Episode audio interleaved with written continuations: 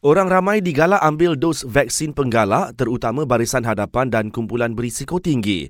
KKM beri saranan itu ekoran perkembangan terkini jangkitan kes COVID-19 di China yang terus meningkat. Saranan sama disuarakan oleh ahli Parlimen Bandar Kuching Dr. Kelvin Yee.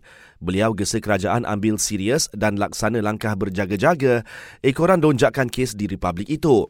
Yi juga cadang kerajaan pertimbang beberapa langkah berjaga-jaga melibatkan pelancong Malaysia ke China.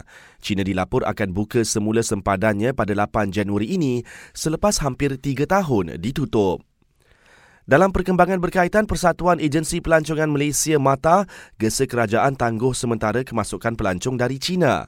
Menurutnya, lonjakan kes COVID-19 yang ketara di China meningkatkan potensi kemunculan varian baru.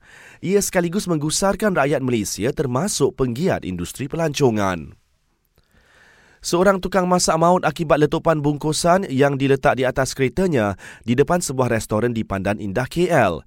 Polis jumpa beberapa objek dipercayai bahan letupan yang digunakan dekat lokasi kejadian dan kes disiasat atas kesalahan jenayah bunuh. SPRM sudah panggil tiga orang saksi berhubung isu pengambil alihan pengurusan Menara KL.